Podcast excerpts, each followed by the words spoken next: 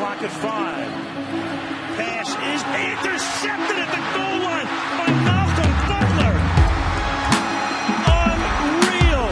Rainbows high and deep into the end zone,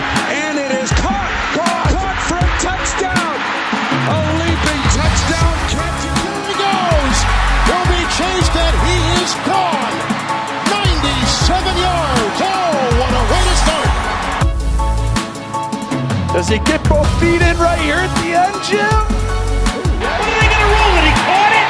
Touchdown. He did what? He did what? He runs to the 50. He runs to the 40. The guy is drunk, but there he goes. We are seeing another spectacular effort by Marino, who fires. Touchdown! Oh, that's loose. Allen steps up. Jumps over the first. Says a prayer. Stop it! Oh, please. What a catch! That's insane. That's insane. The game's final play is a Wilson lock to the end zone, which is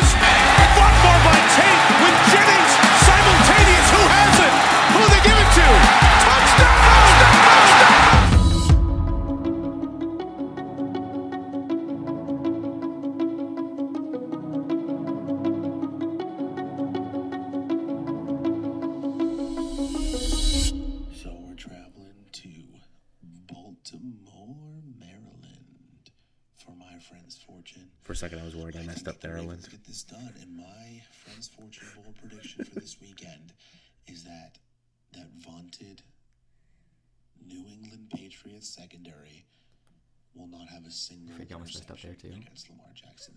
Lamar Jackson will be interceptionless against in the Rhode Island, right? Patriots this Sunday night.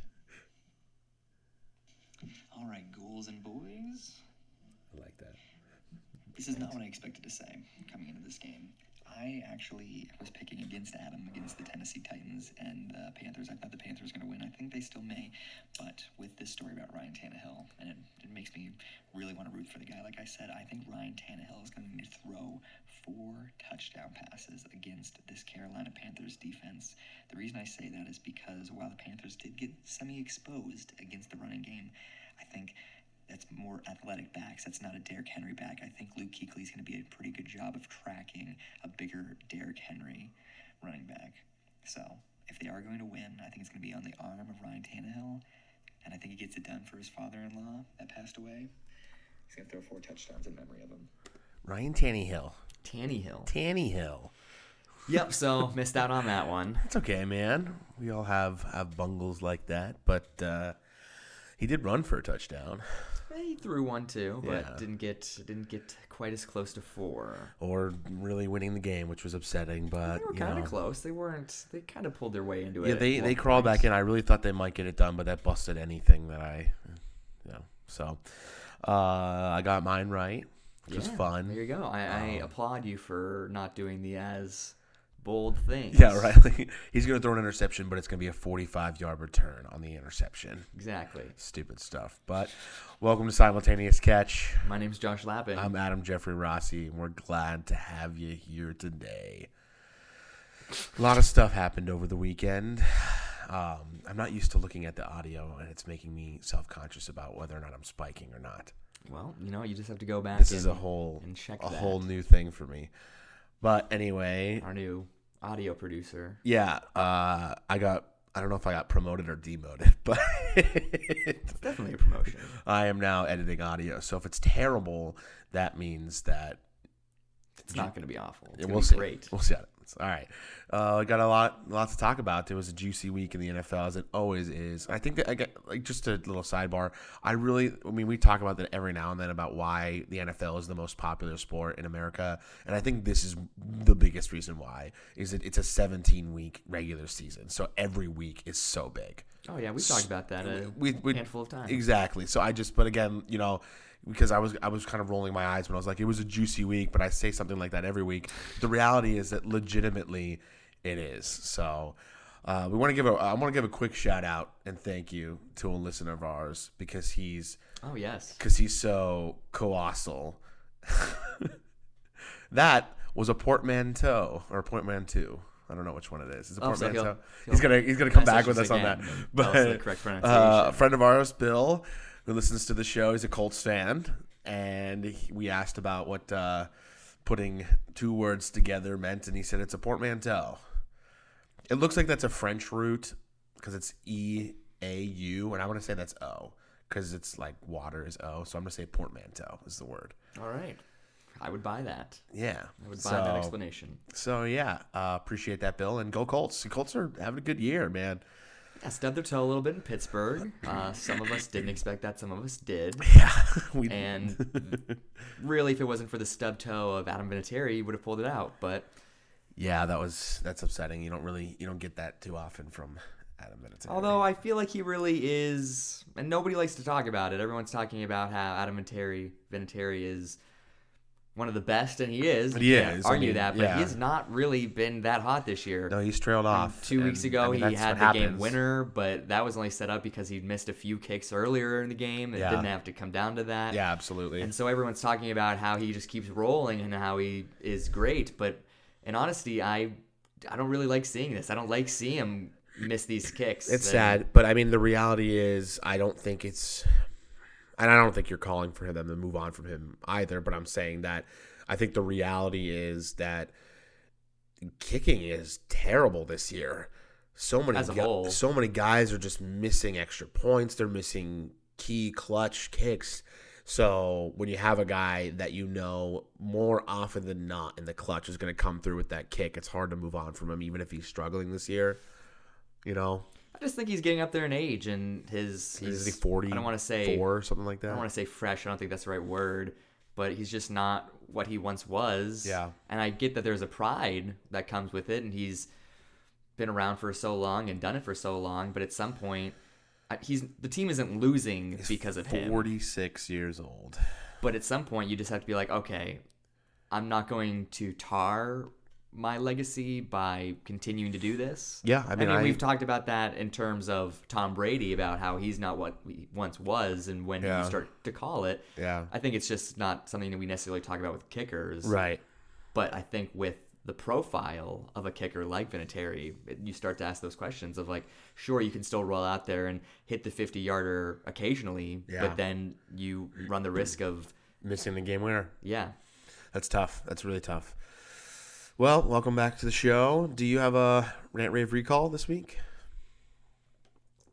I did in planning and I forgot about it, so maybe I'll remember during yours. Well, I have a rave, and I need to rave about the Seattle Seahawks.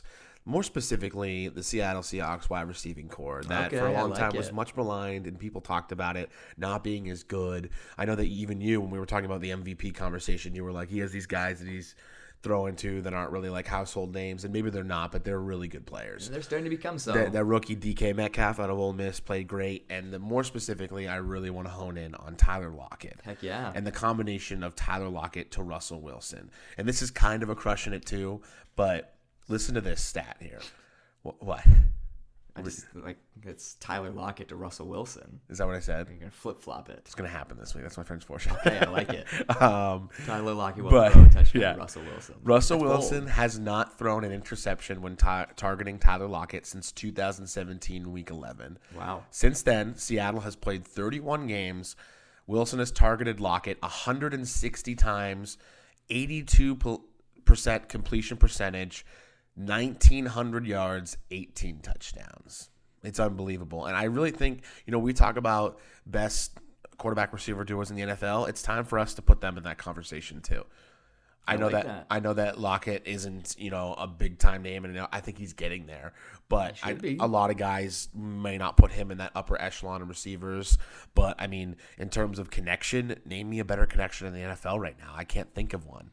not one that's necessarily translating to wins and, and whatnot. And you're right. A lot of people were talking about when when Baldwin retired, what were they going to do? Because they were going to be left with the five foot eleven speedster guy, Right. And then they obviously went out and drafted Metcalf. But other than that, you were wondering what this wide receiver group was going to do. And Exactly. people were kind of dismissing Lockett. They were Yeah. like, well, he's a slot receiver that can run really quickly, so that's well, great. And I but- think I think a part of it, I, I think a part of it is people question his production because they thought, oh, this is a, a byproduct of the fact that he's not the number one. Baldwin's the number one, so he's having softer coverage. But I mean, he's been doing this since 2017. Now he had Baldwin then, but even you know Baldwin has been injured near the end of his career as well. So I mean, Lockett's been the guy for a couple years now, and then you throw in a rookie in DK Metcalf who's just been on fire recently, and then.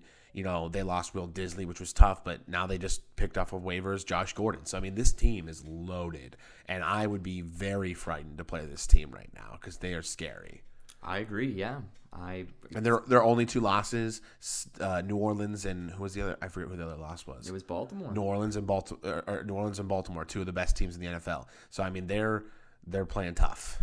Absolutely. Yeah. Well, you know, you know, I'm a fan. But yeah, so that's my that's my rave for the Seattle Seahawks, Russell Wilson, Tyler Lockett. Yeah, I'm gonna give a little rave out to Kenyon Drake and those Arizona Cardinals. We Yeah. recorded on Thursday before Yeah. the game, and I don't think either of us really gave Arizona that much of a chance. There was a potential upset Yeah. possibility, as with all rival games, especially when you're on your home turf and whatnot. But Kenyon Drake, with three days of practice, came out and just ran like a man on a mission Absolutely. and it was really great to see. And he added that spark that if if Kenyon Drake wasn't there and played that way, then the game wouldn't have been as close as it was. Probably not. I mean, it Because- would start from the first carry too. The first carry was a forty yard carry. And he really set the tone.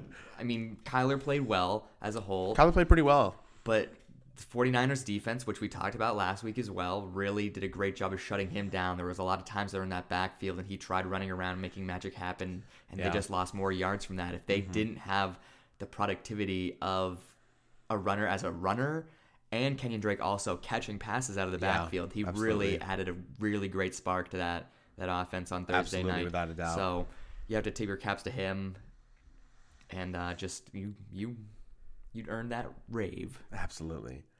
Uh, speaking of Thursday night games, it's a good segue into a Thursday night recap here. It was a, a pretty good game last night. Uh, we're rec- we are recording on a Friday, uh, so day after the Thursday night game, L.A. Chargers went over to Oakland to face the Raiders in the last seemingly primetime game in Oakland before Yeah. they move to Las Vegas next year. How neat. I mean, unless they found a way to get a home playoff game, although they're they're only one game out of the division. So, yeah, the Raiders now at five and four, the Chargers at four and six. This was a tough game. I mean, it started in the first quarter, the, the Raiders 10-0 lead. Uh, Chargers kind of came back, and then it was 17-14 Raiders at halftime, a tight game, and then they you know, they traded field goals in the third quarter, and then they each uh, got a, or the Raiders got two field goals, uh, or the, no, the Raiders got a touchdown in the fourth quarter, right? And they missed the extra point. That's what it Yes. is. They missed the extra point, and then you know the Chargers did get a score too to get them back in it, but they they could not do it at the end. Philip Rivers three interceptions on the game. And a lot more that didn't count. Absolutely. The lone bright spot for LA was Melvin Gordon, 22 carries, 109 yards and a touchdown. It seems I like wouldn't say it was the lone bright spot. not a lone bright spot, but one of the bigger ones, especially considering people have been worried about him recently. But and I said this during the game last night. It seems that he's back. That he's he's he's back to who who we all believe him to be. It just took him a couple of games. Yeah, and that's normal. I mean, we Yeah. saw the same thing with Zeke. So Zeke obviously played the entire They year, both needed but the he, preseason. but he didn't. The first couple of weeks, Zeke was not Ezekiel Elliott, so it just takes time. That's why uh, I'm not the biggest fan of preseason. I was just gonna bring this up. You need to be even team ac- activities. Right. None of those get- they weren't Right, there playing yeah. football. You can be staying in shape and doing all that you want, but it's not the same thing as playing organized football. And they talked about this with the this this has been a, a common th- theme throughout a lot of this because a lot of players didn't play preseason. They talked about the Bears because the Bears starters never played the preseason. The Packers starters never played the preseason. So they talked about the first handful of games were their preseason to get going. So I mean, I don't want to get down the rabbit hole of talking about preseason here because we can go on for that forever. But I just you know it seems that Melvin Gordon's back and it's good to see. But another back that's been great, Josh Jacobs, rookie for the Oakland Raiders out of Alabama, 71 yards and a touchdown again. I mean, the, the kid just just runs tough. He also added three catches for 30 yards. Derek Carr, 21 to 31, 218 and a touchdown. Not a big night, but got it done. And that defense was all over this offense. Really, I mean, the three interceptions, two by Erik Harris, one by Karl Joseph. I mean, they were they were all over the place. And I believe Harris was the one who had the interception return for a touchdown, if I'm not mistaken. I don't know which one. I, I believe that's what it was, but you know, they also added I think five sacks. Yeah, five sacks in this game. They were all over the place. Yeah. Well, let's break both of those things down. Yeah. So we talked about Josh Jacobs earlier on. I think after week one because we Yeah. were doing our overreactions and people were talking about how Josh Jacobs came out and had that miraculous game and Yeah. we're touting him and he's had some ups and downs of his rookie year as is to be expected from Right. Mm-hmm. a rookie running back especially rookies really across the board for the most part but he really is a phenomenal back and they were talking last night and i didn't realize this i didn't consider josh jacobs this but they were talking about how a lot of people had him graded as a third round pick and i didn't think that i, I didn't i thought it was a stretch to go and get him in the first because Yeah. i considered him a second round pick but i thought that was oakland securing the guy they wanted so somebody else didn't i Mm-hmm. Yeah. didn't think he was a third round pick and I, i'm No, I mean I really. I don't know where those sources are from or why that came about or was said. No, I think I think it was said because I think everybody had a first round talent grade on him. I think the reality was people said one, people don't need running backs as much anymore, so nobody's going to take him in the first round, and two, a lot of the people high up in the first round had a running back or or had other glaring needs, so they weren't going to go running back. I mean, that makes sense. But, it, he went to the team that most people thought he went to. I mean, we had him. I, I don't know if you. I think we both had him mocked there. I think maybe at different picks. Mm, I don't think But I I, had Jacobs mocked to the Raiders because you know they needed a playmaker in the backfield after losing Marshawn Lynch, and he's a hell of a player. And they had three picks in the first round. There was no reason for them not to use one on the best running back in the draft. Yeah. So, but I, again, I mean, it's just no. I don't think anybody expected him to have the sort of impact he's had so far this year. But the Oakland Raiders are five and four, one game out of the division. And, Yeah. and they and, and I I mean I'm, I'm gonna look at their schedule here, but I mean they still have another game against the Chiefs. They do. and it's it, it's not crazy to see what's going to happen here, really. But I, I you know they, they do have one Moore game against the Chiefs. They do have the one more game against Kansas City. Obviously, Patrick Mahomes is going to be back this week, Right. and that makes it a little more difficult. Kudos to the Chiefs though for getting through this schedule without him. They went two and one without him. Uh, right? Did Mahomes uh, more play two games or Yeah, three? Moore played three games. Okay, and they did go two and one, right? Yeah, they they they lost the Packers and then they beat. I know they Oh no, just no, no. beat. So he te- so he he was he's one and one as a starter, two and one. Okay, well- because because Mahomes got hurt in the first game against the the Broncos and they still won. Okay, yeah. So it's two and one in games that he played. Okay. Well, still, that's a huge, huge accomplishment to, to do, especially when you take away a quarterback of the level of Mahomes. But Matt Moore played phenomenal. And to, to go and do that, to get through that stretch without your former MVP quarterback, you have to tip your caps to Well, that. So we'll see what moves forward. It'll be but- tough because we believe he'll be back this week. But I will say this: the Raiders play the Bengals and the Jets in their next two games, and then it's the Chiefs, and then the Titans, Jags, Chargers, Broncos. So there are a lot of winnable games there. Yeah, the thing the is- the Chi- sorry, I just want to. The Chiefs have the Titans this week, and they have the Chargers, the Raiders, the Patriots, Broncos, Bears, Chargers. So they still have the Chargers twice. Right, the whole thing, it's not really a matter. Maybe you can disagree with this, or maybe this sounds silly because obviously your first objective is always to win the division, right? But Right, That's not a huge issue for me for the division winner. That's a bigger thing for the opposing wildcard teams, in my opinion. That's fair. So I don't think the Kansas City is going to lose the grip of the first or of the division lead. Okay. Oakland's schedule now Okay. comes into play for that five or six seed. Okay. Okay. Uh, excuse me. Pardon me. So, Oakland is five and four right now. That's the seventh seed in the playoffs. The sixth seed right now is the five and three Colts. Mm-hmm. The five being the six and two Bills. So, I mean, I think that's tough. I, I, I- don't I don't see a lot of I know we talked about this in our Halloween episode. I don't see a lot of wiggle room there. I don't I, you know what I mean? I mean, obviously, you're right. There isn't, but when you're the seven seed, Right. Anything. there's happen. more wiggle room than compared to the No, I know, seed. I know. I'm not saying. I'm just saying that I, I, if, if Jacoby Brissett is healthy, I'm hard pressed to see that they fall out, and maybe the Bills aren't as good as six and two. Says they are, but their schedule says that they're not going to. Dro- they shouldn't drop many more games. I mean, we'll, so we'll see what we'll happens. see. But um, yeah. Anything else you want to say about Thursday night? Yeah, no, just uh, you know, a lot of people were down on on Gruden and Mayock for Yeah. their their drafting and where they were taking this team, but I think you're starting to see it come to what they expected it to be, Which, and so which is weird to me because I have I I feel like they've drafted really well. I mean, they drafted for what they wanted to bring to the team, their philosophy, their belief. That's why they were okay with jettisoning AB because they didn't want that to be a part of their culture. They said, okay, you don't want to be here, you're not going to fit this mold of what we're trying to build, then you mm-hmm. can go. So when they drafted Ferrell out of Clemson, people were like, that's a reach. But he had a hell of a game. Had a great game last night, and you're starting to see him turn it on. And so they're implementing a belief system there. And I think the one of the big things that I love about it is Mayock said this too that they want to draft winners. They want winners on their team.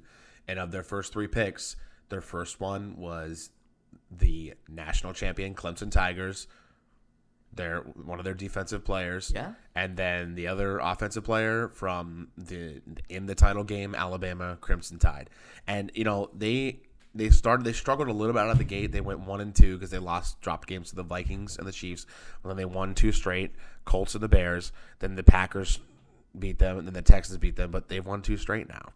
So, and then they have the Bengals and the Jets, like I said, so they could be on a four game win streak heading into Kansas City in three weeks, which would be wild. And really, other than the second half hiccup against Green Bay, like they played Houston very, very tough, and they played the first half against Green Bay very, very tough. They, fell did. off there, Yep. but this is not a pushover team that I At think a lot of. I mean, I think they're starting to be talked about Yeah. of being legit, but I think a lot of people are still thinking of the misconception of Oakland. Oh, Yeah, But- and I think I think last night was really a tipping of the scales game for them because Gruden certainly believes in this team and Mayock believes in the team that he's built, and I think that they may not have had that win yet that said to them, "Okay, we can do this." And Oh, I don't like. I know that the Chargers are four and six now, and they were four and five last night. But I really think that beating the Chargers when they're surging and everybody's like, "Oh, here come the Chargers," because it's what they do every year, and able to stop them and win that game, I think that's huge.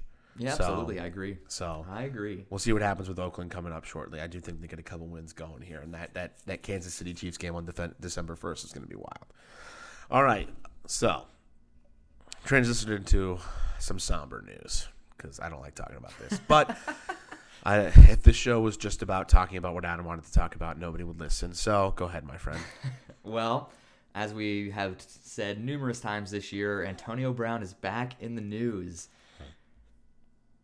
We talked about this yesterday, and I didn't actually know this part until until later in the evening after we talked about it. But you're right; it was yesterday that he went on this little tirade. So he did say yesterday. It was Okay, see, I couldn't- He yeah. had he tweeted a very explicit tweet about the NFL and how he was done, Drives me nuts. and then retracted it, uh, deleted it. But there's screenshots, so we well, of clearly can read it. Well, as with social media, that's always going to happen, especially with a high-profile person like Antonio Brown or any Yeah. celebrity. If you post it for more than six seconds, somebody's going to have it. Right. So, with that being said, later on, he said he really misses the game and wants to come back and is going to work to clear his name. And of course he he's misses the meeting with the NFL and to get things cleared up, which is why I thought it was odd the timing. I don't really understand why any of this happened. because something is seriously wrong with this man. I, all jokes aside, something is wrong with Antonio Brown. I mean, you would hope to think that, I- but I just don't. I don't get it. I, I, I like the, the man needs help, and I again, I'm not a counselor or a therapist or a psychologist or a psychiatrist or whatever, and I'm I don't, I'm trying to refrain from using the word crazy because I don't like that, especially with people who have mental issues. But I think it's very clear this guy has problems and needs help, and his help right now is not football, man. It's not. I, I don't I don't get it. I don't get how you can't look at yourself and say, "Oh, why am I begging to get back in the NFL one second and then tweeting f the NFL the next second and then deleting it saying I want to be back?" I mean, can't you look at yourself and see that there's an issue here? And then I don't know if you saw this, but now there's reports that there have been three or four burner Twitter accounts that he created Yeah, to I don't respond believe to any people. of that. I don't. know. I mean, I fully believe it. I think if a guy like Kevin Durant created burner accounts and admitted to it, you think that Antonio Brown doesn't have ten burner accounts? Oh my gosh. no. when when when everybody is is is against Antonio Brown on this Twitter post, and there's one guy responding to every person saying no, AB's the best. That raises a flag. There's always people that are going to defend whoever they want to out in the world. Again, I just, I, I mean, what are your thoughts? You know my thoughts. I've, I've, I've not really, I've not really wavered on my opinions of Antonio Brown this year. So I really like. How, what do you think about it? Yeah, I mean, I agree that it appears something is going on mentally, but I mean, who are we to sit here and say that? We don't we don't know, like you said. and Again, like I said, I don't want to think that anybody think that I am the- diagnosing a man. I just something's clearly wrong. At the same time, but maybe just to play devil's advocate, maybe it's not. Maybe he's doing all this very strategically. I mean, we think about What's the goal? the goal is to keep his name relevant. Well, it's well, it's working. And you know, it is working because you talked about the scary Seattle Seahawks. You know who wanted Antonio Brown? They did kick the tires. Russell Wilson really lobbied to get Antonio Brown That to be on the Seattle me. Seahawks. Sure, it upsets you, but and I've been on this side very vehemently until anything's proven, and nothing has still. Nothing's been proven. He's still a talented guy. We saw that from a very short time in New England, and sure, you can say it was against Miami, but for a guy to be there, like I talked about it with Kenyon Drake, for a guy to be there for a handful of days and come in and make an impact on a team, Well, I don't doubt that's his ability. impressive. And so if you can keep people talking about you and you get a contender that's like, well, we can use some help. Who's out there? Oh, we keep hearing about Antonio Brown. It's not going to be good for you just to tuck in the corner. And I don't agree with the way he's doing it. I don't think you should say F the NFL. Yeah, well, that doesn't make sense to me personally. But if you keep your name out there, there are guys talking about you. Tom Brady's still mad that they got rid of Antonio Brown because he put a lot of time in to get him acclimated, to get him comfortable. Yeah. And New England has this thing about jetsoning wide receivers that Tom Brady is putting in time to help become, if you want to say, better people, if you will. Yeah, yeah, absolutely. And so, I don't know. I don't know. I mean, do I think he deserves to be on a football field? No. Okay. Do I think he could and will be? Unless we find something definitive from this meeting, I think he will be. You think he will be? I do. Okay. I think somebody is going if if if they wash their hands of this debacle because honestly, if it wasn't for this text message thing that came out after, he'd still be in New England. New England was Probably, yeah. fine with everything that happened until there was just a little more heaped onto it. Yeah. Because they're willing to take a risk for a high profile, effective player. Mm-hmm.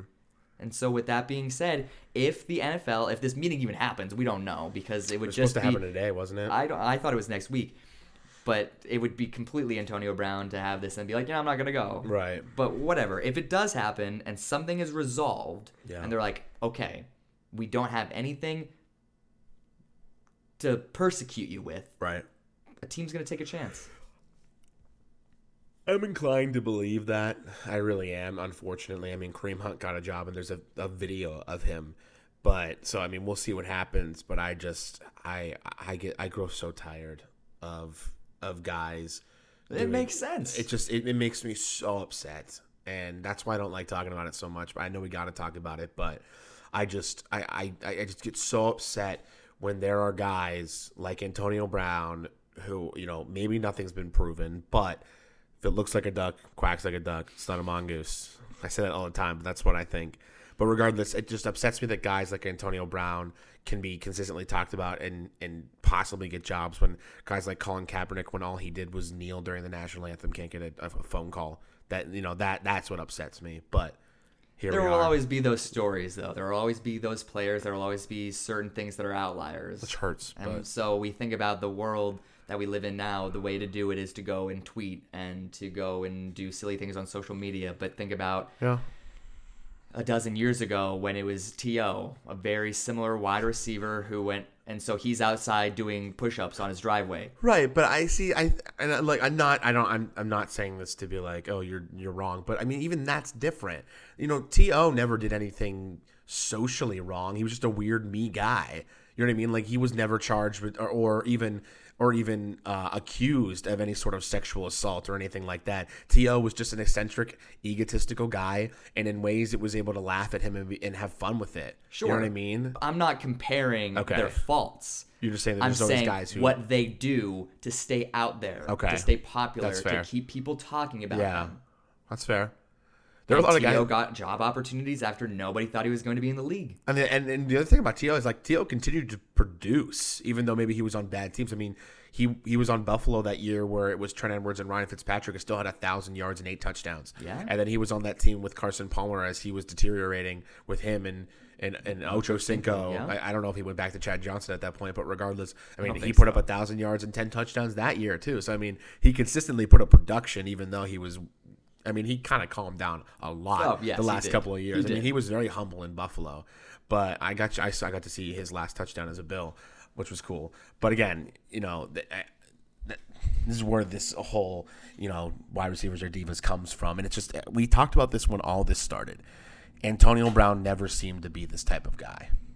You know what I mean? We never, never saw anything like this out of Antonio Brown until last year, and all of it, it's just he's unraveled day after day. And and where does it end? I don't know. Yeah, and I don't think there really will be an end to the story unless Just like peter off. unless there's just a wake up call for Antonio Brown.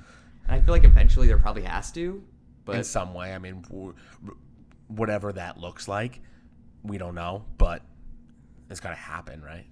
you'd think, you'd think. Anyway, that segment went on longer than I thought it would. Let's move on.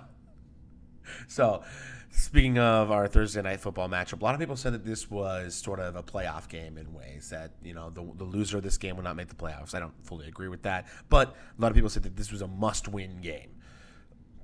I, every time somebody says must win game, I think of the Brian Regan segment where he's like, "Is this a must win game?" And it's it's a really funny. You should look it up. Have you ever seen that?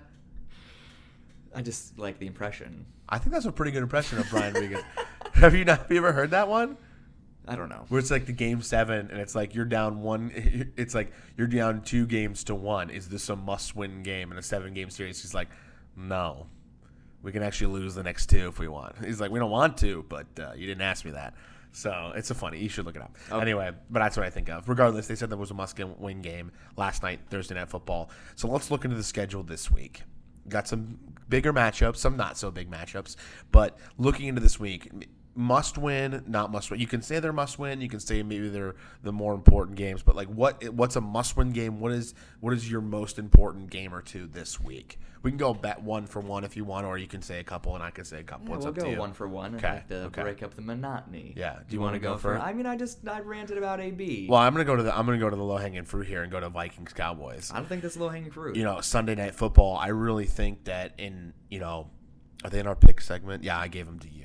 So I can reveal my pick because I do think the Vikings are going to win We've this already game. we already mapped out our entire Dallas thing last week. So Oh, that's right. That's true. We talked about that. But regardless, so I mean, the, what a huge game. You know, Dallas and Dak have kind of had Kirk's number over Kirk's career. Now, some of that was when he was with Washington with a lot lesser talent than he has in Minnesota. But then you have this this you know storyline of Kirk being not good in prime time, which is actually kind of not true.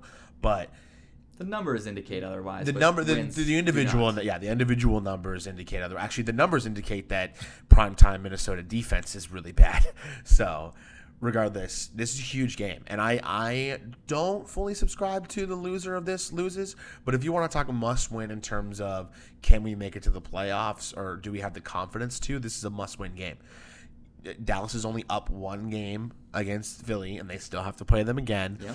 The Vikings are one game behind the division lead of the Packers, but both of them, you know, both of them are in the playoffs right now. But you have teams like LA at five and three, nipping at the the ankles of the Vikings for the playoffs, and the and the Panthers at five and three, and the Eagles at five and four. I mean, they're the, the NFC is tough. We talk about this all the time, but the NFC is very tough. So you you kind of have to win this game if you want to settle yourself. Because if the Dallas loses this game, their schedule does not get any easier by any mean stretch of the imagination coming up here. So Dallas really needs to win this game, and I think the Vikings need to win this game too to shut up all the doubters, get the seven and three, be right there with you still have one more matchup with Green Bay coming up.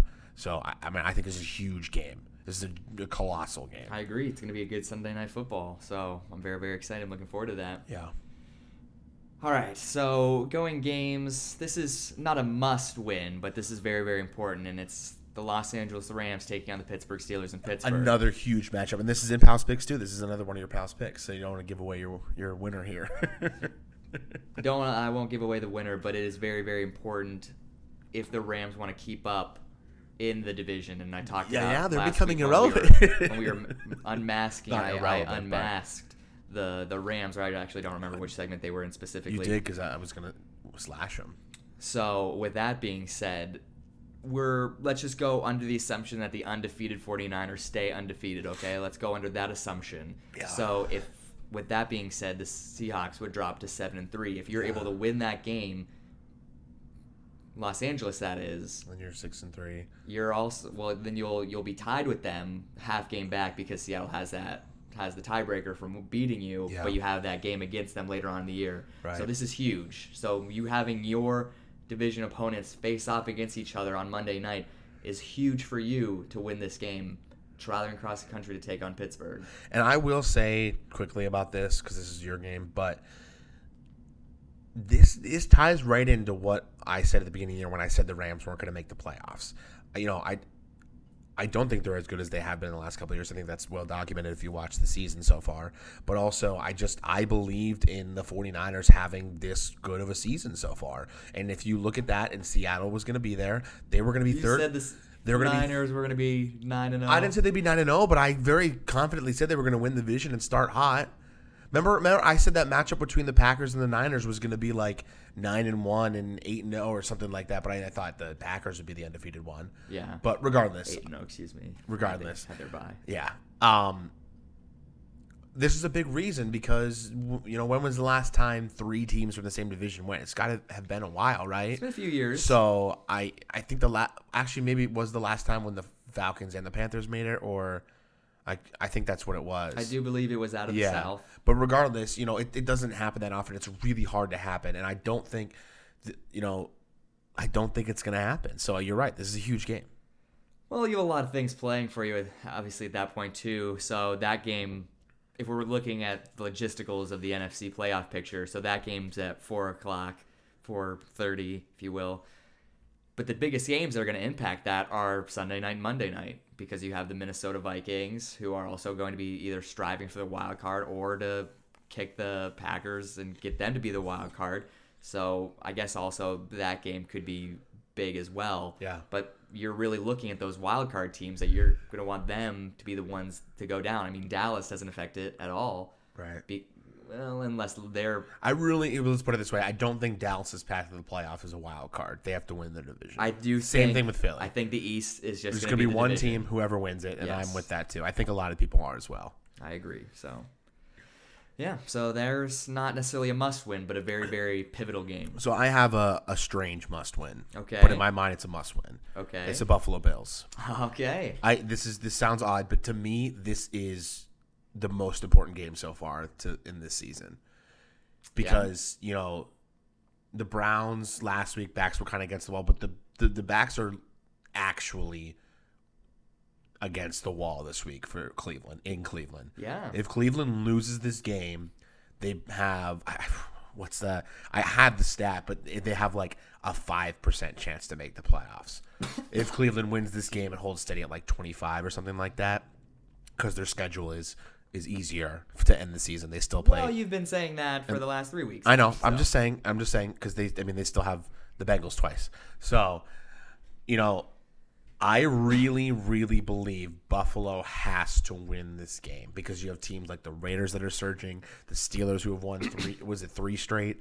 You know, the Jaguars are getting their quarterback back. You never know about the Chargers. You have the Colts right here. I mean, there are teams right here that could steal one of these wild card spots from Buffalo if we fall off. Yeah. And we talked about their schedule. Buffalo has the Browns, the Dolphins, and the Broncos. These are three very important games, but I think this one is the must win because we have that right there.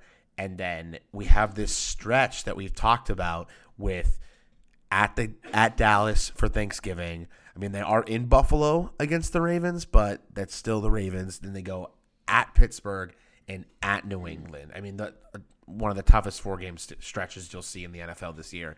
So I really think beating the Browns this weekend, this Sunday, is absolutely a must win game. Yeah, I agree. You okay there, bud? I'm having a hard time breathing. What's up? I don't know. Are you okay? Let's take a time out. All right, hot diggity damn. Yeah, yeah. You okay, my friend? I don't know. I'm still recovering, so we'll see. But yes, I do think that I do think that this this game in Cleveland this weekend is a must win for the Buffalo Bills. I don't think that's silly. I think you explained that very well. And they're sorry, still recovering.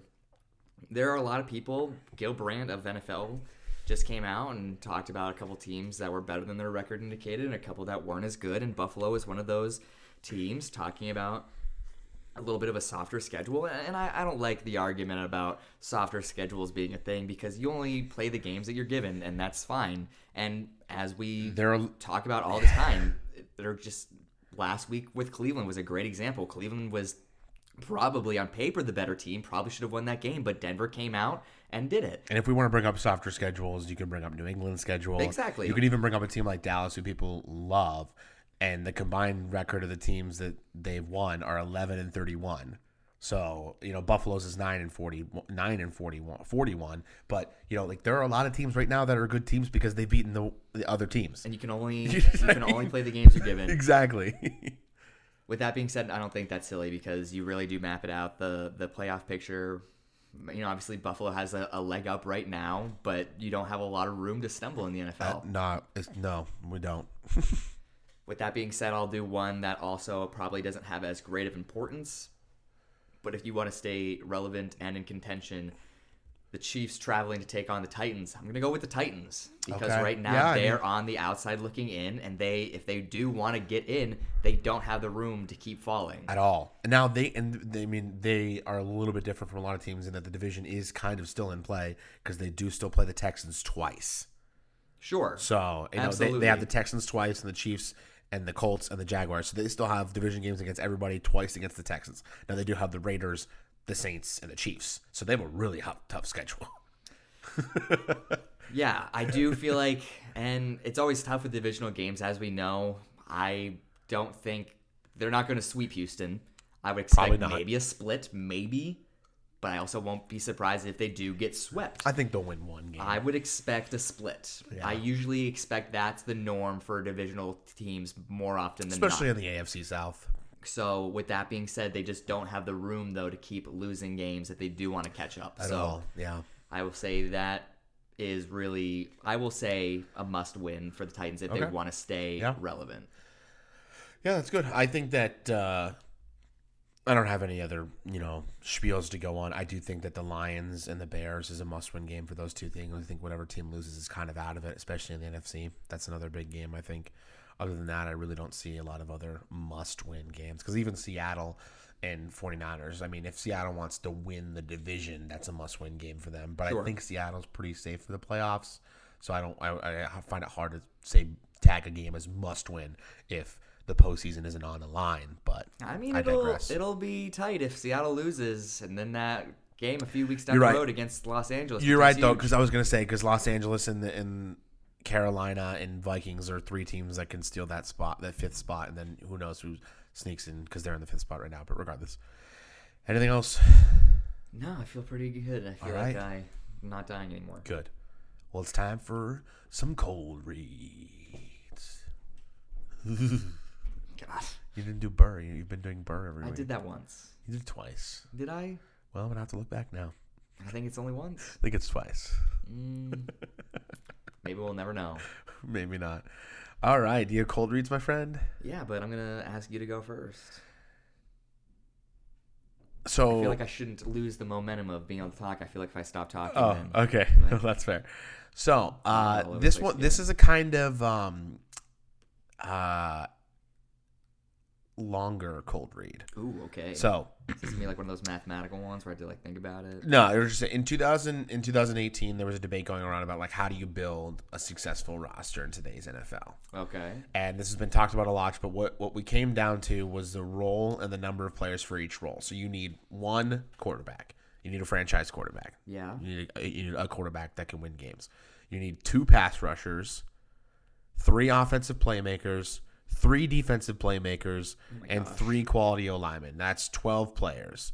So you need 12 core players that are Pro Bowl caliber, very good players. Okay. So, but my cold read is one, do you agree with that? And two, if you do, name as many of those players. Like, who would you start your team with? Oh my gosh. Well, do I agree? Yeah, do you agree with like that in general? You need a couple pass rushers and a couple a couple player makers on both sides and a quarterback. Yeah.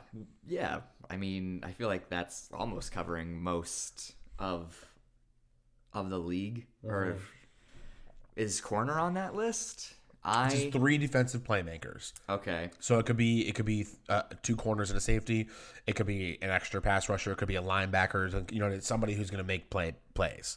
I will say in my philosophy, and I don't. I Yeah, think I so might I- be the outlier. I think this is the better. Like, what's your philosophy? I believe a shutdown corner Is the most- more valuable than a great pass rusher. Okay. I think we can see that with Okay. an example like Chicago this year. They have Khalil Mack, one of the very Yeah. best, but their secondary is not playing up to par. So Yeah. Khalil Mack still makes plays occasionally, but it's not like last year where the Mm-hmm. secondary was not letting anything happen. So they gave Khalil Mack even the time to be extra disruptive. Yeah. I would take a shutdown corner over an extraordinary pass rusher. That's my philosophy. Okay. Obviously, quarterback I think is important.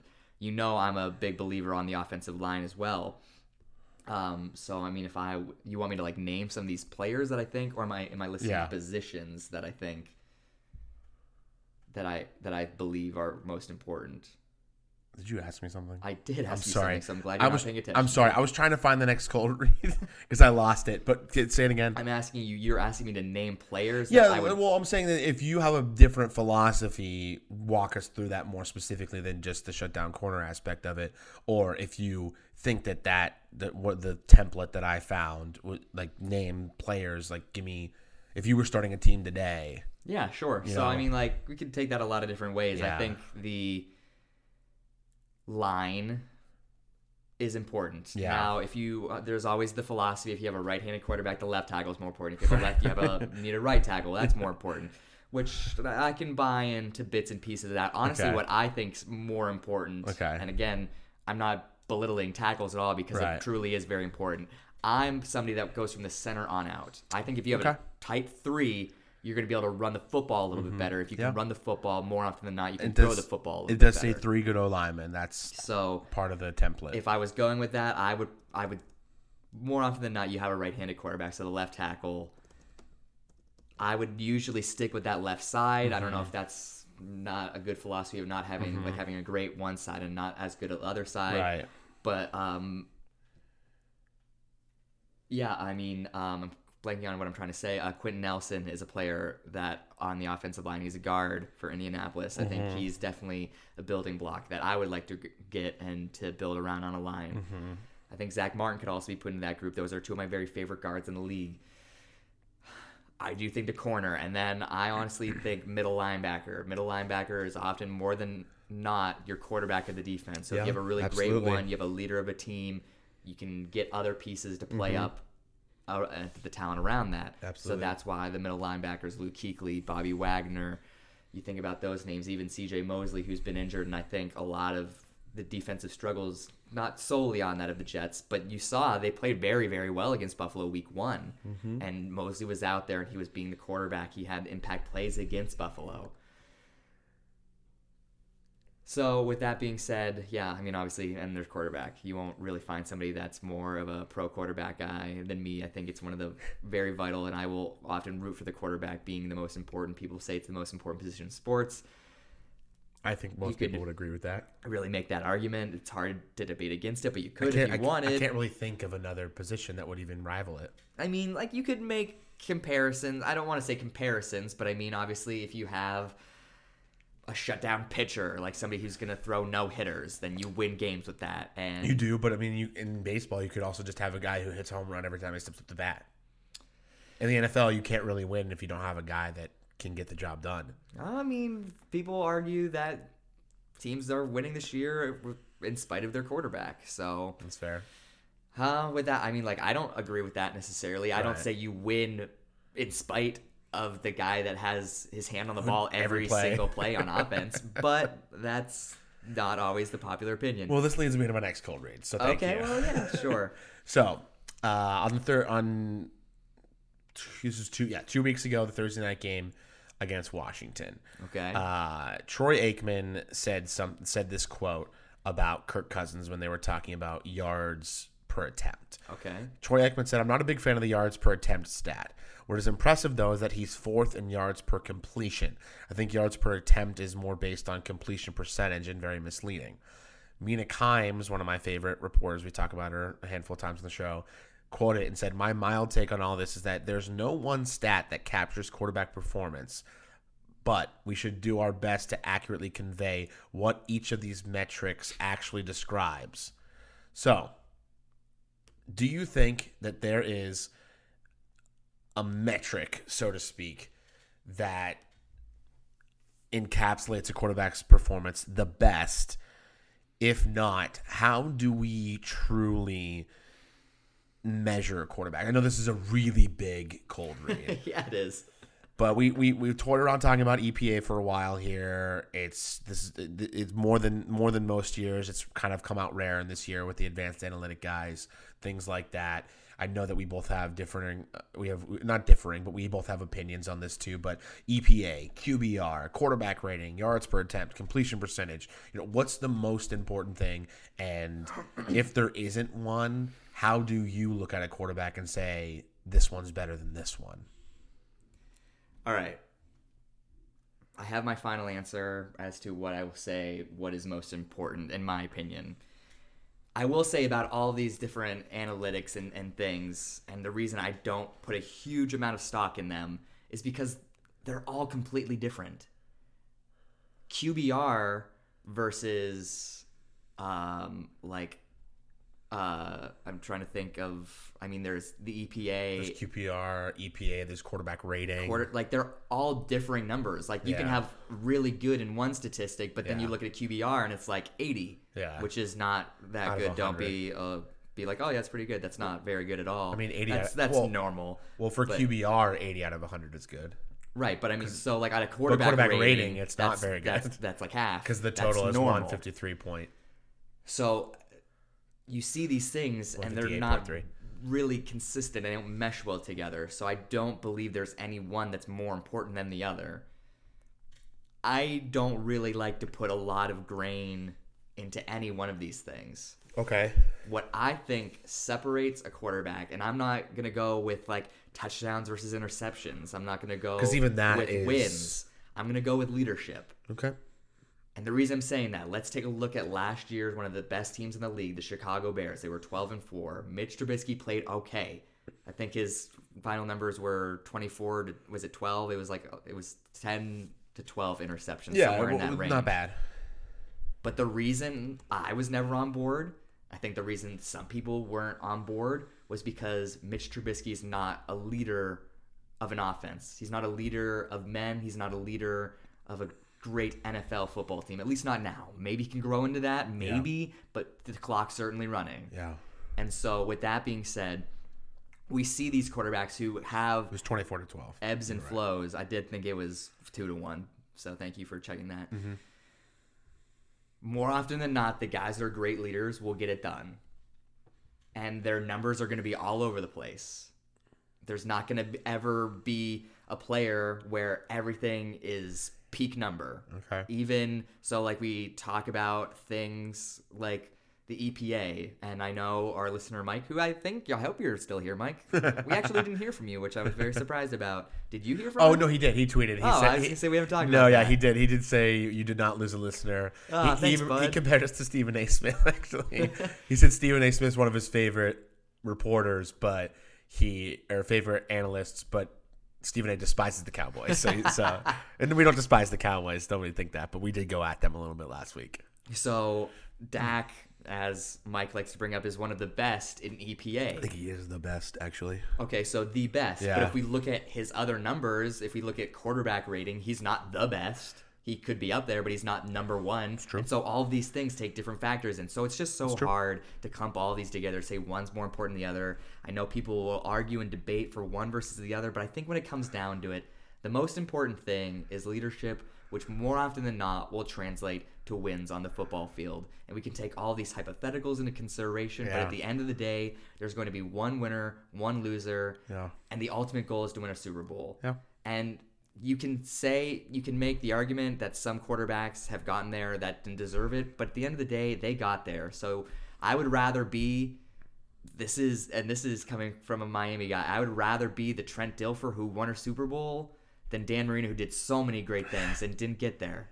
And that doesn't make Trent Dilfer a better true. quarterback. No, it doesn't But because they I guess got their ultimate goal. Yeah, And that's what matters. I agree. I will say one uh, a couple quick things. I will say that the QBR and EPA are kind of close because Dak is number one in QBR and Russell's number one or or in EPA and, and Russell's number one in QBR and they're one and two in both categories. Okay. So regardless, um, just you, I may not understand EPA as well as I would like to to go on a spiel about it. One of these one of these episodes, I will. I'll break it down and talk about it seriously though, because I I I've been don't hearing that for a month. I know, but like I keep I keep looking at it, and I, I don't feel I don't feel informed enough to have the best opinion. But right now, my opinion holds fast too. I think it's a great metric, but the reality is it's based off of prior knowledge. It, it takes out completely the fact that the NFL and world is always changing. New things are happening every day. New data is being presented. And yes, you can look back at previous data and say that, well, it leans this way or it leans that way. But I do think that there's a moment of just having a gut check and making the choice, you know? But regardless, um, I don't know where I was going with that. That's okay. But I, I, I, I like what I like what you have to say about that, and I love the I, I love the comparison of you'd rather be the Trent Dilfer who won, and I think it, it comes down to one of my favorite things that Sean McDermott says is being one eleventh. Do your one eleventh job on the field. You don't need to do way more than that. You don't need to do any less than that. Do your one eleventh, and if all eleven players are doing their job, you'll win games Right. and and and numbers number I don't want to say numbers be damned because they're very important and very clearly teams that are taking them into account like you- we talked about the the Baltimore Ravens are the most heavily analytical team in the NFL right now. Yeah. I mean they're literally making choices play by the book. purely based off the off of EPA and advanced analytics and it's working for them. But there's teams like Seattle who at times ignore advanced analytics and are at seven and two. So again, I, I don't think that there's any one way to do things.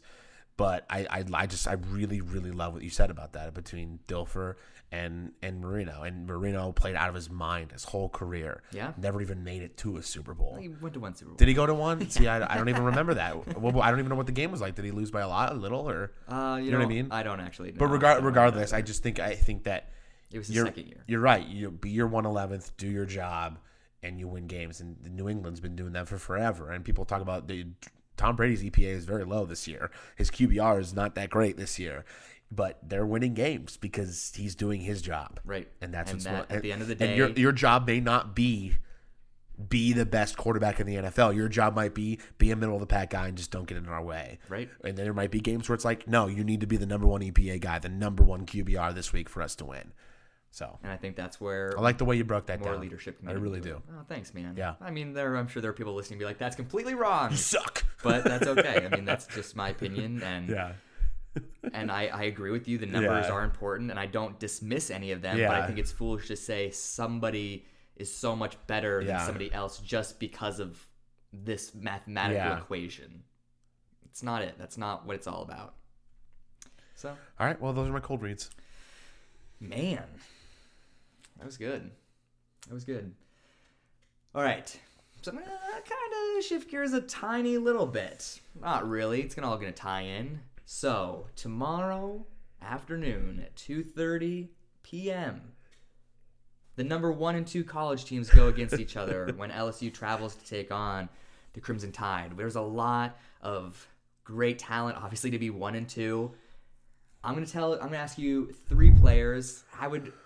You, you can Ooh. say the quarterbacks and break it down if you really want to, because they're the easier answers. But a lot of these players are going to be on NFL teams next year, Yeah. the year following. We won't get too far down the road. So, who are some players that will shine in this game that are going to be on NFL teams soon? Well, I, w-? I will say I just want to clarify real too. They're one and two in the AP poll, the Oh, Associated right. Press. The college football playoff just took out their rankings for the first time this week, and they're two and three in that. Okay. doesn't really matter, but I mean, yeah. just wanted Thank to. I just want to be clear. Uh, I do think Tua and Joe Burrow are the most important ones, but I really think Is Tua playing tomorrow? Is that I, I they said that he's leaning that way. Um, I don't really know. Um, regardless? you know, I don't know for sure, but I think the the biggest name for me is Jerry Jeudy, the receiver from Alabama. I think I, I- I'm pretty sure he's a sophomore, or no, he said is he a sophomore or a junior? I thought he was a junior. He is a junior, so he can come out this year. I I think that he's the best receiver in college football, and I think that he'll have a big game this week, and I think that he's going to be a first round pick this year, and I think that this is a guy that that is going to transform an NFL team next year. Interesting. I want him in Buffalo. I don't think he'll fall that far. He's my he's my number one guy that I would want in Buffalo, and there's ties there with Brian Daboll if he stays in Buffalo. Yeah. you know, but you know from Alabama. But regardless, I mean, I think that's the number one guy that I look at. I'm not super. Um, I'm trying to look this up right now. I'm not super well informed on LSU's roster. I don't. Uh, I, I I'm I'm trying to think of other star players on their roster. okay. You know what I mean?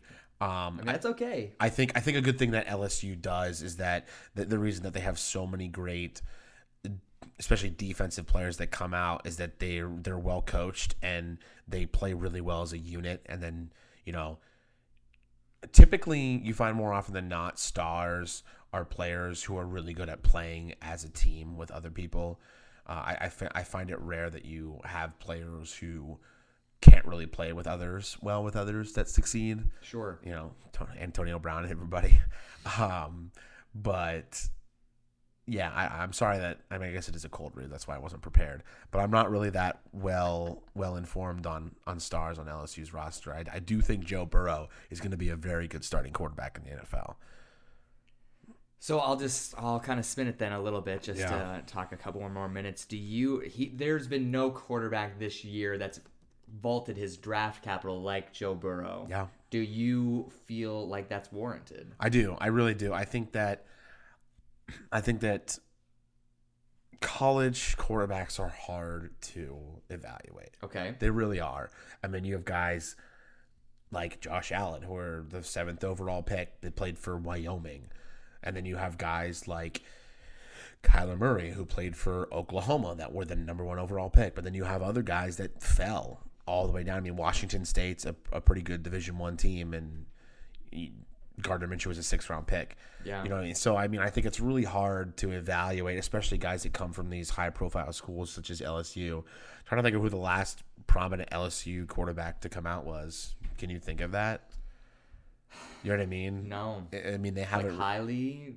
No, I can't. The last LSU quarterback to come out, I believe, was Danny Etling, who the Patriots took and then cut. So, regardless, I think that I do think that Joe Burrow is going to be a very good NFL quarterback. I just think that he, I think what you have to do with quarterbacks when you're studying them in terms of drafting is you have to look at their measurables, make sure that they line up with guys who have done it in the NFL. And I don't, I'm not talking about height and weight because that's been a little bit of debunked with shorter guys being good. I'm talking about like, you know, accuracy, arm strength, arm talent. Or do they, you know, completing certain routes and how they throw certain routes, things like that. And then you have to look at their leadership skills. Do they lead their teams to wins? And Joe has both those things, so I don't see why he wouldn't be. All right. Good, good, good. I'm also going to shift gears a little bit because I want to talk about some fantasy football. We never ever really talk about fantasy that much on on this show. Which is weird considering we're so we're like fantasy football. I don't. I was gonna say masters, but I meant like Yeah, Masters- crazies. Masters is probably not the right word. crazies is more accurate. Tell me three players that you think are going to break out. And by breakout, I'm not saying like you could say you could use uh, Christian McCaffrey, even though he's been breaking out. Just gonna have a really good game. Give me three players in the NFL. They're gonna have good. Three players, like three different positions, or Yeah, you know what? I wasn't gonna say that, All but maybe I'm gonna get specific enough so to do that. now. quarterback. I think Kyler Murray. Okay. I have Kyler Murray in a couple of leagues. I have him in our main league that I'm the commissioner in, and I'm starting him this week over Josh Allen. I think that the matchup against Tampa Bay is big. Uh, they're 32nd against the pass in the NFL. Uh, 30th against quarterbacks in terms of fantasy performances. Kyler Murray is the number nine quarterback on the season. He's aver- averaging 20 points. I'm bringing it up on my thing. I don't have that memorized, by the way. I just bring up my my app. I just I think Kyler Murray is a hell of a play, and I think that uh, get him in your lineups if you can. So here's an and here's a, here's another one that I want to say. I'm going to go to the tight end position because I think the tight end position is the most important position in fantasy football. I've said this for years. Okay. And this year we talked about there's going to be this renaissance with tight ends. There really hasn't been. It's been a tough year for tight ends. It's just been a t- tough year for tight ends across the board. Exactly. Even the top guys. Exactly. So you got to find your plays when you can. Mike Gesicki. This is our PSU guy. You know, Preston Williams went down. Uh, last week he caught all six of his targets for 95 yards.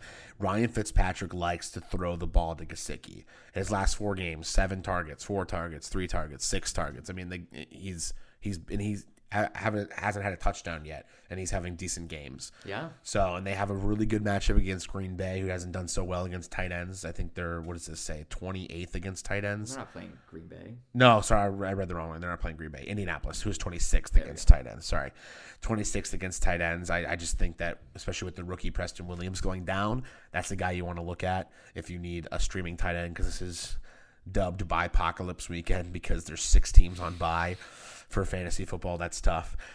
And then my last guy, my third guy, the guy that I've been on all year from the start, drafted him in a ton of leagues, is Mark Ingram. They have they have a great matchup this week against the Cincinnati Bengals, who are 31st against running backs.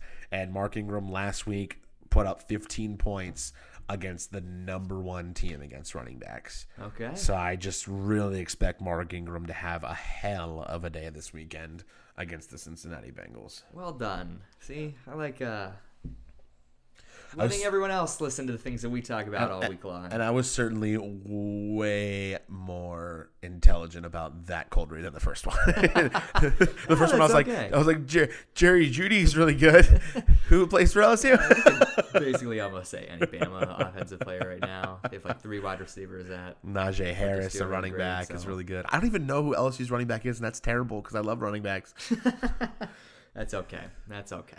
It's because Penn State's having such a great year. I'm so focused on them. You very much are. You know what are they calling themselves that I hate? I Can't even remember. I forget too, hate it so much. It's like the grass gang or something. Are you talking about the running backs? Yeah. Let's look this up. PSU running back nickname. Just completely shut it out because I hated it. You completely. I have a catchy nickname. Uh oh wait. For is it like for all of them yeah, or it's like the group refers to themselves as this. really? Because this says it's just like one run, running back. Yeah, no, it's something like grass gang. You, you you saw it when they talked about it on TV. Because this it's is like, saying they- Noah Cain's is, is Noah Gain, and that's not terrible. No, it's But- not that. It doesn't matter. it doesn't matter. Regardless, PSU keep winning and keep running the football well, but stop calling yourself that. That's dumb. Better than that. Doesn't matter. The Lawn Boys. The lawn, yeah, the lawn boys. God. What are we like the trailer park? What's that, what's that TV show? Like the trailer park boys where they make meth? No, the lawn boys. God, you sound like rednecks. What's wrong with rednecks? Sitting on your porch, drinking Coors Light.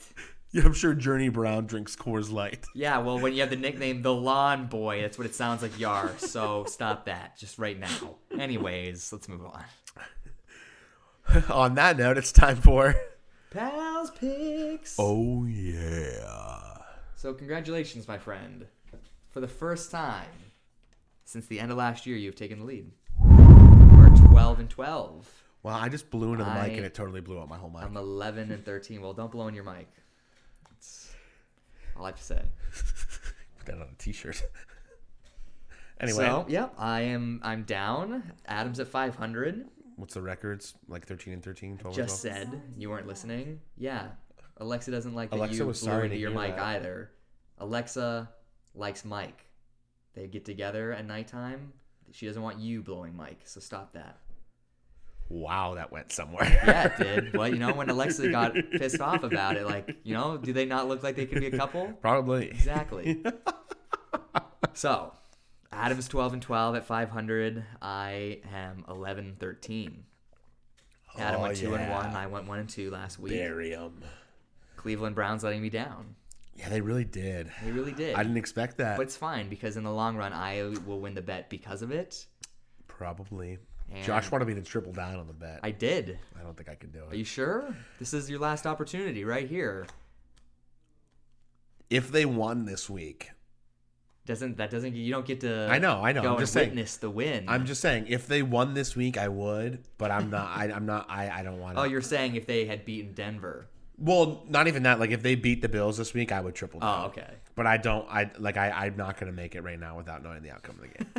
Because if they All lose, right. then I'm not gonna triple down. Okay, that's fair. I feel like I bet a lot more on my triple down. Uh, you did. Here's the thing. For those of you who don't know Josh very well, his most prized part of his of, of everything about him is his hair. He cares more about his hair than any other part of him, and he, uh, as part of this bet, put his own hair on the line. Said he would buzz his head. I did. He, I was, I was floored. I was floored. Just not gonna take it. That's fine. I, I'm not gonna bet that the Browns are gonna make the. play. I just, I'm, I'm, I'm just gonna concede. Good. So now I have to get two pies back to back, right to the face. Oh goodness gracious! It's gonna be a great moment. Yeah, it's gonna be a great moment. All right, let's get into Pals picks this week, though, shall we? Yep. So 12 and 12 versus 11 and 13. Yes. I gave you the games first last week, so you got to pick first this week. So what are the three hardest games of the week? Well, you did highlight a little bit in fantasy, so we're having the Arizona Cardinals travel to take on the Tampa Bay Bucks in Tampa. And Tampa's been Tampa's not been an easy out for a, a lot of teams here. I don't want anybody to think that I'm saying that, but I don't think they're a very good team, and I think that the Cardinals are a solid team. So I think that the Cardinals win this game. I think Kyler Murray has a hell of a day. I think David Johnson comes back healthy, and I think that David Johnson has a big day too. And I think that the Cardinals roll and get a win on the road. All right. Was not planning on giving you this game to start off when I was doing this, but you're going to this game. You found that out a couple days ago, which is I really am. exciting. I'm gonna Nervous about it. be all alone in the apartment on Sunday, and it's gonna be grand. So you are traveling to Cleveland with your Buffalo Bills. Yep. Tell me about the outcome. Obviously, you're not necessarily leaning towards Cleveland based on the indication of your bet, but let's talk about that game. Break So, it down a little bit. Here's the thing. I all week I was like when I remembered that you got to give picks this week, I was like, he's gonna give me this game. I know he's gonna give me this game. I wasn't going to until you went. All week long I said, I'm gonna pick the Browns. All week long I was gonna pick the Browns because I just I feel like this is the game that we lose. I feel like this is the game that we lose, but I can't do it. I just I, I think that I- I think that uh, part of me wanted to pick it because of the bet, but then another part of me wanted to pick it because I didn't because I was because we're six and two and we talked about how we would unmask our, ourselves last week and all of it made sense to me. But then I sat there and I was like, Baker Mayfield could not be Brandon Allen. You know what I mean? Like, I- I'm sure maybe Brandon Allen is going to be the next Kurt Warner, but he could not beat Brandon Allen. He's not going to beat Josh Allen. I, I just think that our defense is as good, if not better, than Denver's. And they had a tough time against Denver. And I think that our offense is better than Denver. Maybe not by a ton, but I think especially with the addition of, you know, Devin Singletary got his 150 yards from scrimmage last week and a touchdown. I just I, I I find it hard to believe that we lose this game. I really do. I'm very very worried about this game. I am. Are you more worried because you're going now? No, I I know. I, I if anything, I'm I'm I don't want to say more confident, but anything, I feel better about it because I'm going to be surrounded by other people who will be rooting for the Bills. So Okay. we'll be there together. But You finally get to go to an away game. yeah, I, not the away I don't think guy. I've no. I don't think I've ever been to a Bills away game. Well, that would be very exciting. I've only ever seen the Bills play in in Buffalo. So Nice, so nice. yeah. So um, obviously you, you picked Buffalo. I will say this, not not picking against you right now, No. but I wouldn't be Baker's not the person I'd be worried about. No. It's Nick Chubb. The I- last two weeks, Buffalo has been getting. We said Although- how many times did we say when we watched the game? Adrian Peterson looked like he was 25 years old. But I will say this: one, we said twenty four. Two, well, because he's thirty four. But regardless, two, we let Adrian Peterson run for hundred yards in the first half and five yards in the second half. So I will say we did make adjustments, and one can only hope that carries over to the rest of the season. Okay. All right. Yeah. last but not least, gonna go on Monday night because I feel like you would have made me pick this because you pick make me pick all Seahawks games. Yep. So I'm gonna have you do it. The Seahawks and that vaunted lone undefeated team, the 49ers. And you've been rewarded by saying in Russ we trust. And the reality is, like, I don't want people to think that I hate Russell Wilson because I'm not going to pick him again. I'm going to pick the Niners. I didn't str- I didn't struggle with this one as much as I did the Buffalo game. I think it's just because I'm a Bills fan. But I really think that like as as much as I do trust in Russell Wilson and that team, I think that they were exposed by their defense was exposed by Tampa Bay last week. And I And their defense has kind of been exposed all year. Exactly. And I just think that the 49ers offense is going to be able to put up as many points as they need to, and that their defense is way better than Tampa Bay. So they'll be able to slow the Seattle attack down just enough to win this game. If this were in Seattle, I would pick Seattle. Okay. But because they're in San Francisco, They'll get that shot I'm in a going few with, weeks, so. I'm going with the Niners to stay undefeated at nine and oh. zero. All right. All right. There we go. Okay, so your first pals pick is the Battle of New Jersey. The Giants are traveling to oh wait, nowhere. They're in MetLife Stadium to play the New York Jets. Yeah, I feel like I have picked the Giants a handful of times this year, and it's never really paid off. But I'm still gonna ride with them. Okay. I think they did a very hot and cold act on on Monday night or uh, Sunday night, excuse me. Right? No, Monday night. Monday night. Monday night against against New, gosh, against Dallas. I think they just need to get Saquon going. I think Saquon's probably really upset about how he was bottled up and really only utilized on one play, and that was the best play offensive yards wise for the Giants against against Dallas. I think Williams being on the opposite side will really help uh, stifle a little bit of Darnold and maybe Le'Veon Bell. Hopefully, they can get him in some space too moving forward. They really Mhm. need to utilize him more if they want to get this. I mean, I don't want to say turned around because they're pretty much out of it for all intents and purposes, but Yeah. just to get a few more wins, Mhm. really need to let their playmaker. And they've been trying. It's just I don't know. I don't really have an answer for the Jets, but I'm gonna go with the Giants. Is the way Okay. to wrap that up. All right. Rams at Steelers. Yeah, this one's tough. This one is tough, and I feel like people don't think it's necessarily tough, but I really do because I'm all about these Pittsburgh Steelers. And I mean, I made the bet that they were going to win two of the next three games. They've got one in the book right now. I don't even remember what that bet is, to be honest. I'm going to go back and listen to the audio for when I win. I think it might have just been a water bet. Was it a water bet? Was that the water bet? I know we made one. I we made one that I lost. We still haven't. Actually, I feel like we each have lost one. A water bet? Yeah, I don't remember. We'll have to look back. I'm gonna go with the Rams in this one. Okay. But I'm not going to be shocked whatsoever if traveling to Pittsburgh gets the best of them. It just depends if they are going to be able Pittsburgh, meaning, is able to take advantage of that weak offensive line, rattle Jared Goff. If they are, I really do think Pittsburgh pull it out. But I'm picking the Rams. I will say when I made that bet, I thought they lost to the Colts and the Rams and then beat the Browns. So the fact that they beat the Colts, they have to lose to the Rams and then in Cleveland. So we'll see what happens. But you're looking looking pretty solid in that bet. Doing okay right now. Vikings at Cowboys Sunday Night Football. Adams dubbed must-win game of the week. Yeah, I'm surprised you give this to me because I already mapped it out last week. You know, I picked Minnesota, and Yeah. I'm going to continue to pick Minnesota. This is such just an interesting game. It's It very. is. There's so many storylines about. I mean, obviously, Kirk Cousins got the big contract. Dak is vying for it, and there's the Dak has really played very well and won games in primetime games where Kirk has not always performed greatly, but statistics show that he's been fine and just doesn't win. I do think Kirk gets it right on this one. I think the Minnesota defense is going to do an all right job. If you can slow down Zeke, I think Zeke is a very big part of this, of this th- Cow- Dallas Cowboys offense. And I think there's a reason they paid Zeke before they paid Dak. I agree. And I think there are a lot of people that will disagree and think that's an unpopular opinion. Well, This is this is interesting because I agree with you and I didn't initially. Remember when we talked about it when we did our quarterback rankings. Yeah. But I'm on your side. I think the games that Zeke has struggled, not necessarily in the early part of the year because they played an easier schedule for most Right. intents and purposes, but when Zeke has 100 yards, they win. And that affects Dak, I think. I think he just has more room to play the quarterback position really, really well And- when they have a very good offense or a very good running game going. There are some people who will argue and say, well, he has 100 yards because they were ahead and he ran to close out the game. First of all, that's still important. You Yeah. First of all, second of all, I think more often than not, Zeke has the big games when he starts fast, and that has an effect on the rest of the game, whether or not they run the ball more. But regardless, So I do think the Minnesota defense is going to be able to slow him down, not stop him. There's very little stopping Zeke Elliott, but just limiting that damage. If he does start fast and they can't look back, I do think Dallas will win, but I just don't see that happening. I think Zimmer is probably pretty angry about how it went in Kansas City, and Zimmer is not one to play niceties at all. So I think he's very angry, and I think it's going to translate into this game. Let's go punch him in the mouth.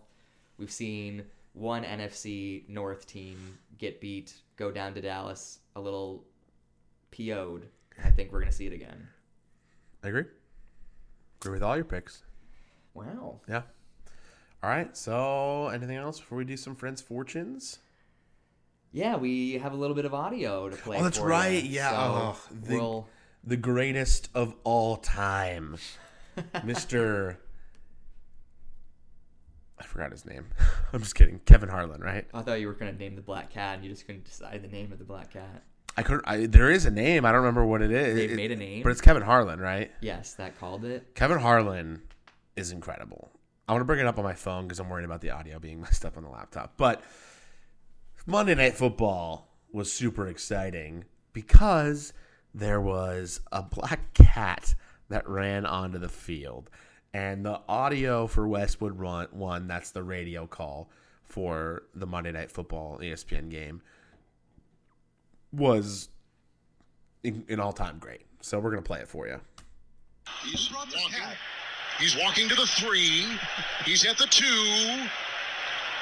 And the cat is in the CDW red zone. CDW, people who get it now, a policeman, a state trooper has come on the field, and the cat runs into the end zone. That is a touchdown. And the cat is elusive, kind of like Barkley and Elliott. But he didn't know where to go. Look at, they're trying to corner him, and they got him in the end zone. There are state troopers all around this cat, which now climbs up into the stands. And the fans are running for their life. Now it goes back on the field again. and it's running in the back of the end zone. And it runs up the tunnel. I have so many questions about this. First of all, how does a cat get into a stadium? You know, there's a big part of me that thought it had to have been brought in, but I don't know. And the oddest part about it, the reason I think it had to have been brought in, because there are only so many entrances to on the field, right? Right. Now, I guess it could have come out of the tunnel and like skirted along like the sideline with the players and then like ran on, but it came out like the middle of the field. It was like at the 30. Yep. So it didn't like come out of the tunnel like through the end zone to the like it came No. and entered the field. Yeah. Which makes me feel like somebody had been like, okay, now go. But that's just so illogical. I don't know. I don't. I, I don't get it. Like, I mean, they would have to have them like in their jacket and hope the cat didn't move when they went through security, and then wait until this was in like the second quarter. Yeah, it was late to let it will run on the field. I just My other like- question. My other question is, it ran up into the stands. Well, see, I didn't see that on TV when we listened to that call. He's like, "It's trying to get in." People are freaking out. I was like, "What?" Like, because it did run. It, it left to- through the tunnel. Kevin Harlan made it so exciting, and then he even he even fit in uh, a plug for the CDW red zone. It did leave through the tunnel, so maybe that's how Oh, it got man. in. But leave it, uh, you know. That's awesome. I'm sup- I don't know. It's just so odd because you would think like that in theory could happen anywhere. Right. Like any city will have a stray cat wandering around that could just Right, come through a fence and Absolutely. I mean, But- that makes sense. But again, I how does a cat? I don't. I don't get it. I just don't get it at all. It's awesome, but I don't get yeah, it. I don't think I've I haven't seen that. Like Never. I've, I, re- there are- Streaking's done. Bringing cats is in. Yep. So next person it to worked. one up that. You're gonna have to it worked for Dallas because they, you know, they the Giants were up twelve to three, and then after that, Dallas just kind of ran away with Oh, it. yeah. So We gotta one up the cat though. maybe Gotta maybe Jason Garrett brought it in. bring a pig next time. A little stray feral pig. Have that run around. Anyway, is it time for some friends' fortune? Yeah, it is. Well, this is gonna be interesting. How do we do Friends Fortune with two mics? We'll just do it on yours. We'll just do it on mine. Yep. So I'll leave and you can start, but don't. So wait, oh, so you stopped your audio, right? Mine, no. You haven't? I have not. Oh, you did? I didn't stop my audio. Well, then we're fine. All right. Well, cool. Go All right, go hide. And uh, maybe there'll just be like a couple seconds of paused audio. I don't know. Yeah, for those of you who don't know, Josh and I got a second mic, and hopefully it improved our audio. Maybe it didn't do it this week because we're still working on it, but hopefully in the long run it'll be pretty great for audio. I'm gonna go to Arizona. We talked about Kyler Murray. He's my start of the week at quarterback. I think he's gonna have a great day. But another guy that I think is gonna be really great is David Johnson. So in my, I am in a fantasy league at work with my guys at Shoreline Bar and Grill in the Courtyard Marriott. Hopefully some of y'all are listening. But my friend's fortune this week involves David Johnson, the running back returning from injury. I think that G- David Johnson's going to have a hell of a day. I think that David Johnson is going to have three touchdowns, whether that's one receiving, two running, two running, one receiving, or three receiving, zero running, three running, zero receiving, whatever it is. I do think that David Johnson gets into the end zone three separate times this weekend.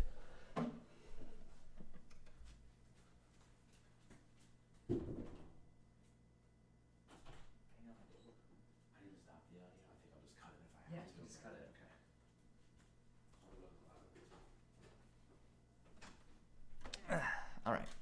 So,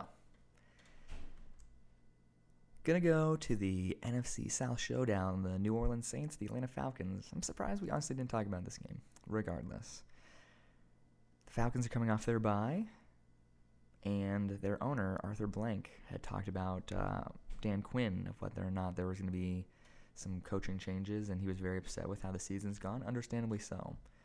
Gonna go to the New Orleans offense though. Drew Brees also coming back off his bye as well. I think this Saints offense, led by Drew Brees, is going to put up 45 points, and Drew Brees is going to throw at least four touchdowns against this Dan Quinn defense. And maybe Dan Quinn doesn't get fired because of this game. It's not like he's going to be fired on Monday, but this will be that seal of what ends his tenure in Atlanta.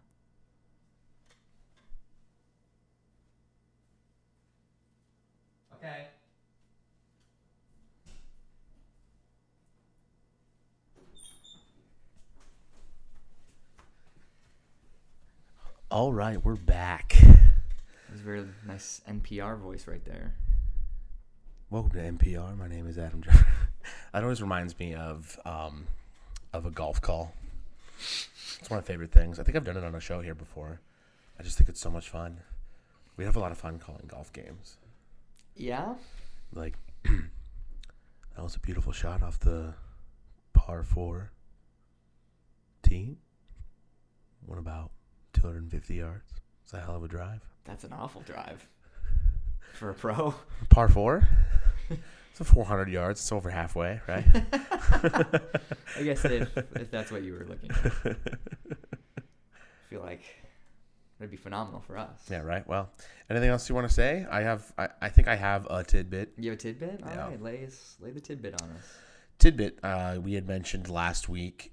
Uh, was it last week? Yeah, it was. It was during the New England game where you said you were worried that Baltimore beat New England because it seems that every time the team beats Oh, New England in the playoffs, they don't in the or, or, or a team beats it in the regular season, they don't beat them in the playoffs. Excuse me. Well, Patriots' last five playoff rematches 2006 against the Colts, they lost in the playoffs. 2010, the Jets, they lost in the playoffs. The Super Bowl against the Giants, they lost. 2012, the Ravens, they lost. And the last time that they lost in the regular season and had a rematch was the 2015 AFC title game, and they lost against the Broncos. Nice. So the last five times that New England was beaten by a team in the regular season, they also lost to them in the rematch. I didn't only say New England. When I made know you did comment. say you did you did say teams, and it happened last year with the Chargers in Baltimore.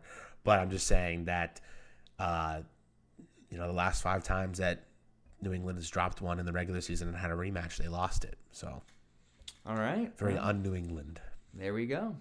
Hopefully that bids well come January. Bodes well. Okay. Anything else you have, bud? Nope. Well, thanks for listening to Simultaneous Catch, everybody. Make sure you check out all the other podcasts on the Pocket Podcast Network. Check out the Four Comic Junkies podcast by our buddy JJ Hodges. Check out Topic Hat. It still has some episodes up there. Maybe other ones will come soon. And Saw Teddy the other day. Yeah? Yeah. How's he doing? Seems well. He's a good guy. Alrighty. Have a great day. God bless.